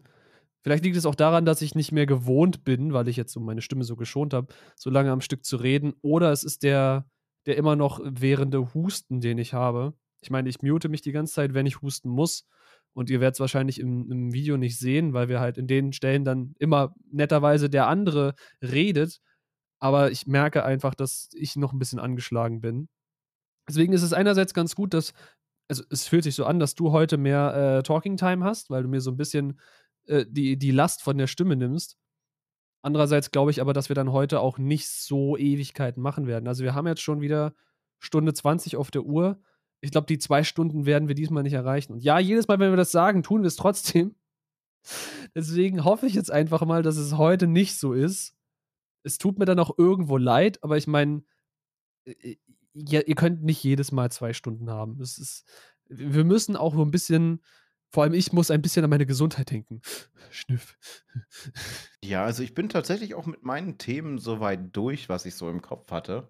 So spontan fällt mir auch gerade nichts Neues ein. Also klar, mir würden wieder bestimmte Themenstränge einfallen, dann würde es aber geopolitisch werden und Nee, bitte nicht. Nee. da habe ich heute ehrlich gesagt keinen Nerv drauf. Nee. Die meisten werden sofort wissen, worum es geht und da brauchen wir auch, denke ich mal, heute nicht drüber reden. Äh, die Infos hat jeder, weil es halt jeder auf dem Tisch hat quasi, ob er nun will oder nicht. Dem entkommt man nicht, nee. Wie auch. Ja. Deswegen, äh, ja, von meiner Seite aus könnten wir jetzt ausnahmsweise mal nach einer Stunde und 20 Minuten Feierabend machen. Oha. Weil es ist jetzt auch schon wieder kurz vor zwölf. Dann könnte man Mhm. mal ein bisschen früher ins Bett und vielleicht ein bisschen mehr Schlaf bekommen. was, was ist dieser Schlaf, von dem Sie sprechen? hey, ich schlafe momentan ganz gut. Ich probiere diese, diese Sache aus, die ich jetzt schon an mehreren Stellen gelesen habe, mit dem Magnesium, direkt vom Pennen gehen. Und Schlafqualität hat sich definitiv verbessert und ich bin tatsächlich damit nicht alleine. Franzi macht das momentan auch. Im Chat haben wir einige, die das jetzt ausprobieren und von allen hört man tatsächlich, dass es wohl funktioniert. Was ich mich noch momentan einlese, ist, warum das so ist. Vor allem, na, du kennst das, du wachst morgens auf und hast erstmal das Gefühl, du hast an der Katze rumgekaut. Ja, dieser, diese trocken, dieser trockene Mund, mit, als, ob du, als ob du gesoffen hast quasi. Das passiert mir tatsächlich nur, wenn ich krank bin, weil da die Nase blockiert und ich nachts über den Mund atmen muss. Wenn ich das nicht tue, habe ich das Problem nicht. Ja, und ich bin halt, äh, ich, aufgrund meines Asthmas bin ich sowieso meist, ich schlafe ein, dann fange ich an zu schnarchen, also geht der Mund auf. Problem ist, ich bin äh, Nasen- und Mundschnarcher. Aber ich habe dann halt diese, diese trockene Schnute am Morgen. Das habe ich seitdem nicht mehr. Hm. Und äh, ich wach auch auf und fühle mich wesentlich fitter. Also es soll wohl mehrere Prozesse im Körper halt, ich nenne es mal jetzt einfach verlangsamen, Knochenabbau, Muskel, bla bla bla und soll dann dementsprechend diesen, diesen Mangel, der im Schlaf entsteht, ausgleichen. Das ist so mein aktueller Wissensstand. Ich wollte es einfach mal ausprobieren. Magnesium tut jetzt nicht weh. Und in den meisten Fällen hat der Mensch sowieso irgendwie irgendwelche Mineralstoffmangel, ganz oft Magnesium oder Calcium oder sonst irgendwas, weil halt unsere Breitengrade alleine schon.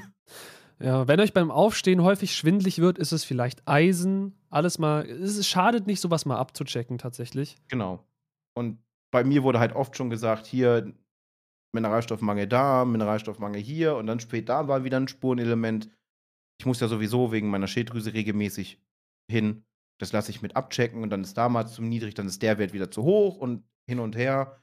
Und das ist alles in Absprache mit dem Doc. Und momentan, momentan ist es gut. Also ich schaue mal, ob das so gut weiterläuft. Ich will jetzt da keine Empfehlung aussprechen, das steht mir nicht zu. Na, ich bin, bin kein, kein Fachpersonal im medizinischen Bereich oder im, im ernährungstechnischen Bereich, weil ich glaube, das Supplementieren fällt, fällt auch viel in den, in den Ernährungssektor. Kann gut sein. Aber, ja. aber mir hilft es momentan. Vielleicht ist es ein Placebo-Phänomen. Ich habe ja gelernt, es gibt einen Unterschied zwischen Placebo-Effekt und Placebo-Phänomen. Ich weiß es nicht. Vielleicht redet sich mein Körper ein oder mein Verstand. Aber solange es funktioniert und es nicht schädlich ist, weil ich mir keine Überdosis davon gebe, ist das, denke ich mal, okay. Wenn ihr da Ahnung von habt, in die Kommentare auf YouTube oder ballert uns damit zu über die Social Media Möglichkeiten, die wir euch zur Verfügung stellen. Vielleicht sollten wir auch irgendwann mal die E-Mail für längere Sachen mal freigeben oder eine eigene E-Mail dafür einrichten für User-Fragen oder irgendwie sowas, wo wir dann mal zum Wochenende immer reinschauen. Na, an sich haben wir ja die Twitter-DMs, aber ja, klar, wenn aus irgendeinem Grund jemand kein Twitter hat, was ja vorkommen soll, ich weiß nicht wieso, aber ja, es soll vorkommen, dann äh, könnte man die E-Mail-Adresse natürlich rausgeben, das stimmt. Ich glaube, sie steht auch irgendwo, steht sie auf der Anchor-Seite? Ich bin mir gerade nicht sicher. Glaube, ich, ich schaue das mal kurz nach, weil dann könntet ihr zur Not auch auf der Anchor-Seite nachschauen und euch da die E-Mail holen. Solltet ihr uns wirklich was Längeres mitteilen wollen? Äh, nein. Okay, gut zu wissen. Könnte man vielleicht einbinden, wenn wir das dürfen. Ansonsten kann man hier halt, wie gesagt, noch die, die Sprachnachricht schicken. Aber ich bin schon so ein bisschen im Outro-Modus. Äh, Ja, die, die Stimme will schon nicht mehr. ja, hm, hört man vielleicht. Sie fängt an zu leiern. Ja, Ich lese es hier gerade auch nochmal. Magnesium bei Schlafstörungen. Studien belegen. Ich hätte gerne die Studien. Also, wenn ihr da Links zu habt, nehme ich gerne. Aber bitte legitimierte Links, die auch Quellennachweise und sowas haben. Es gibt ja immer am Ende einer Studie so eine komplette Quellenauflistung, dass man das nachprüfen kann, wo die Informationen dieser Studie überhaupt herkommen. Steht hier halt nochmal, äh, dass Magnesium die Schlafqualität verbessern kann. Magnesium hemmt die Ausschüttung von Stresshormonen und kann sich dadurch auch positiv auf die Schlafstörung aus. Ich habe Schlafstörungen, seit ich 14 bin. Ich schlafe eigentlich immer mit einem offenen Auge quasi. Und hier wird dann halt empfohlen, dass Menschen mit Schlafstörungen halt mal ausprobieren sollen, in, in Absprache mit ihrem Hausarzt, hochdosiert Magnesium vom Schlafennehmen einzunehmen.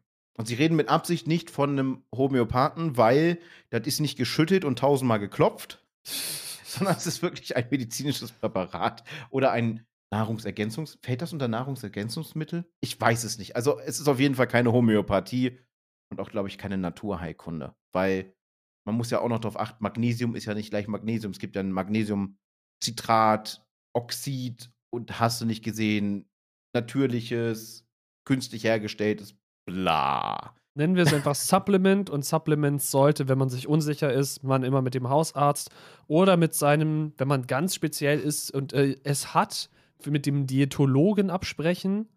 Gut, nicht jeder von uns hat einen, deswegen Hausarzt tut's auch.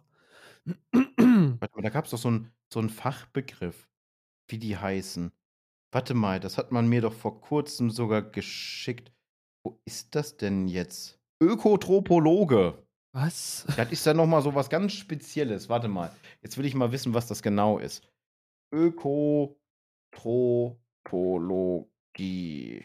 Altgriechisch von Haus, Ernährung, Ernährungswissenschaften. Dann nennt das doch so. Die Ökotropologie ist äh, das in Deutschland eigenständige interdisziplinäre Studienfach der, Kommunika äh, der Kombination aus Ernährungswissenschaft und Haushaltswissenschaft.